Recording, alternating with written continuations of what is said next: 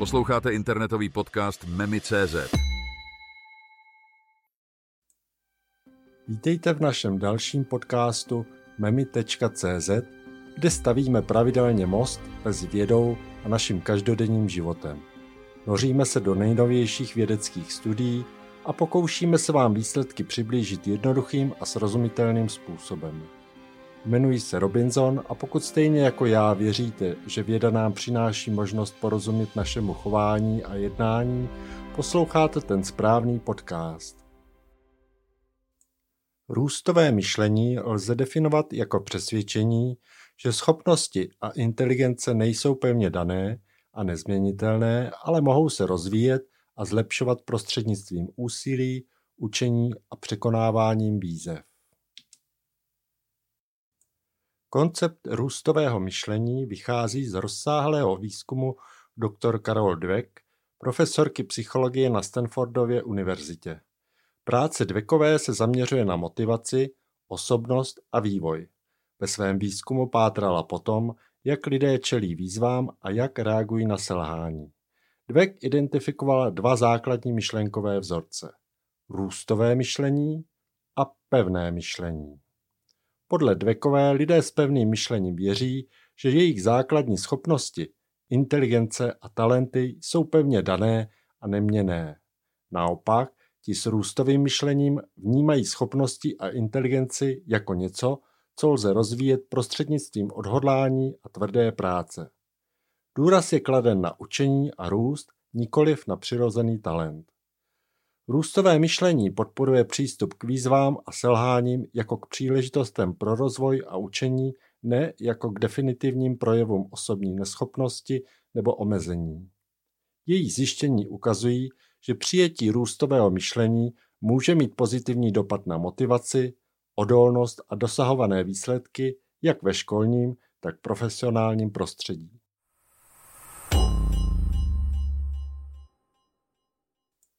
Porovnání růstového myšlení a pevného myšlení nám umožňuje lépe pochopit, jak různé přesvědčení o našich schopnostech mohou ovlivňovat náš přístup k učení, výzvám a selhání.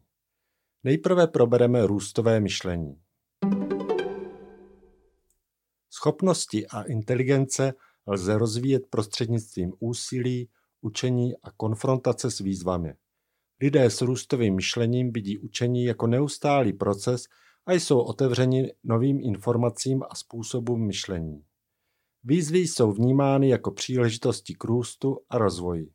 Lidé s růstovým myšlením jsou ochotní riskovat selhání, protože věří, že to je součást učebního procesu. Selhání je vnímáno jako důležitá zpětná vazba a příležitost k učení a zlepšení, nikoli jako konečný verdikt o jejich schopnostech. A jak je to u pevného myšlení? Schopnosti, inteligence a talent jsou pevně dané a neměné. Lidé s pevným myšlením věří, že každý má určité přirozené schopnosti a že tyto nelze výrazně změnit. Učení je často vnímáno jako potvrzení stávajících schopností.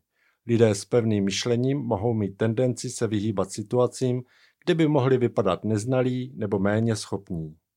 Výzvy jsou často vnímány jako hrozby, protože mohou odhalit nedostatek schopností. Může být snaha vyhnout se výzvám, aby nedošlo k selhání. Selhání je často vnímáno jako osobní neúspěch nebo jako důkaz omezených schopností. Může to vést k vyhýbání se situacím, kde by mohlo dojít k selhání. Růstové myšlení podporuje odvahu zkoušet nové věci, učit se z chyb a neustále se zlepšovat. Toto myšlení vede k větší odolnosti a adaptibilitě při čelení výzvám. Naproti tomu pevné myšlení může vést k omezené ochotě experimentovat a tím riskovat selhání. Lidé mohou preferovat zůstat v bezpečí svých stávajících schopností, což omezuje jejich růst a rozvoj. Porozumění těmto dvěma myšlenkovým vzorcům pomáhá jednotlivcům a organizacím identifikovat a přijímat strategie, které podporují učení, růst a celkový rozvoj. Představení příběhu nebo příkladu lidí, kteří projevili růstové myšlení, je skvělý způsob, jak ilustrovat sílu tohoto přístupu. Zde jsou některé obecné příklady z různých oblastí. Věda Marie Curie Marie Curie, polsko-francouzská fyzikální chemička, je příkladem růstového myšlení ve vědě.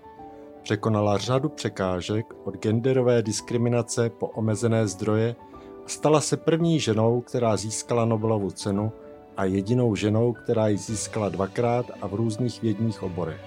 Fyzika a chemie. Její vytrvalost a neustálé hledání nových poznatků přispěly k objevům v oblasti radioaktivity.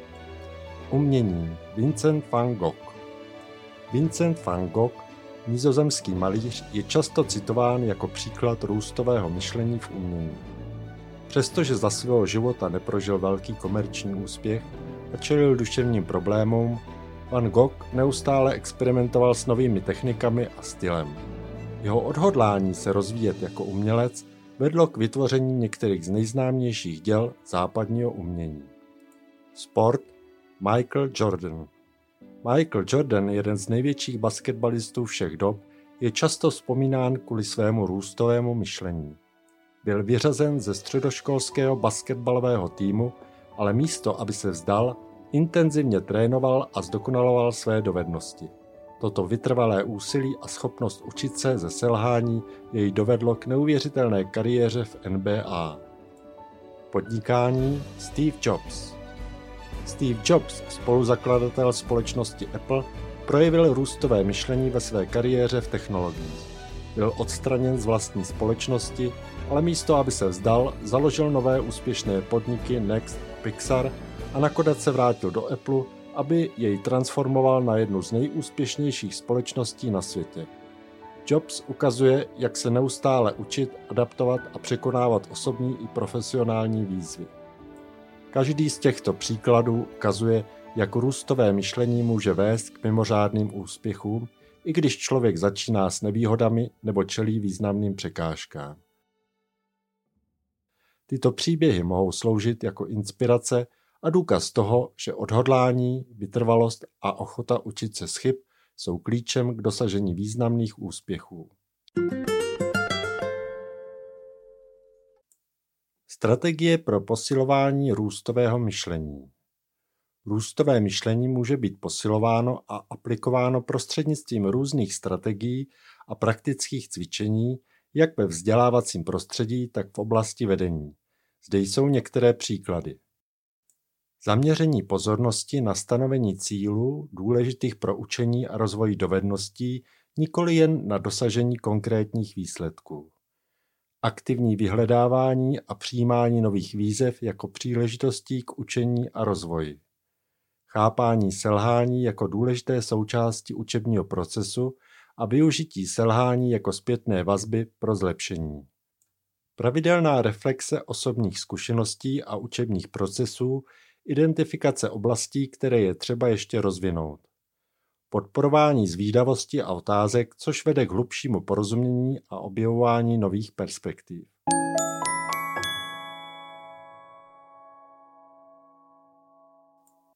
Aplikace ve vzdělávání Poskytování zpětné vazby zaměřené na proces učení studentů, nikoli jen na výsledné hodnocení.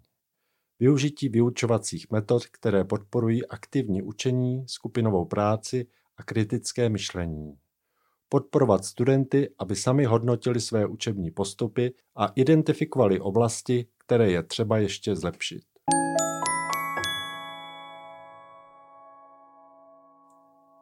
Aplikace ve vedení Vytváření pracovního prostředí, kde je povzbuzováno riziko, inovace a učení se z chyb. Jako vedoucí předvádět růstové myšlení vlastním příkladem. Učení se z vlastních chyb přijímání zpětné vazby a neustálé zlepšování.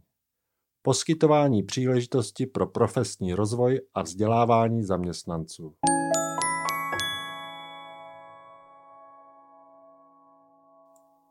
Nyní si pojďme navrhnout nějaká praktická cvičení, která by z řečeného vycházela. Pravidelné zapisování myšlenek a pocitů týkajících se nových výzev co jste se naučili a jak můžete zlepšit svůj přístup. Na pracovištích, stejně jako na školách nebo v rodině, je možné organizování skupinových diskusí, kde účastníci sdílejí zkušenosti s překonáváním překážek a učením se z chyb. Vytváření osobních nebo skupinových plánů s cíly zaměřenými na učení a specifickými kroky pro jejich dosažení. Zajímavou aplikací může být i hraní rolí. Simulace reálných situací, kde účastníci řeší problémy a překonávají výzvy, což pomáhá rozvíjet schopnosti a adaptabilitu. Použití těchto strategií a cvičení může výrazně přispět k rozvoji a posílení růstového myšlení jak v osobním, tak v profesionálním životě jednotlivců. Děkuji za pozornost a těším se opět na setkání u našeho podcastu memy.cz.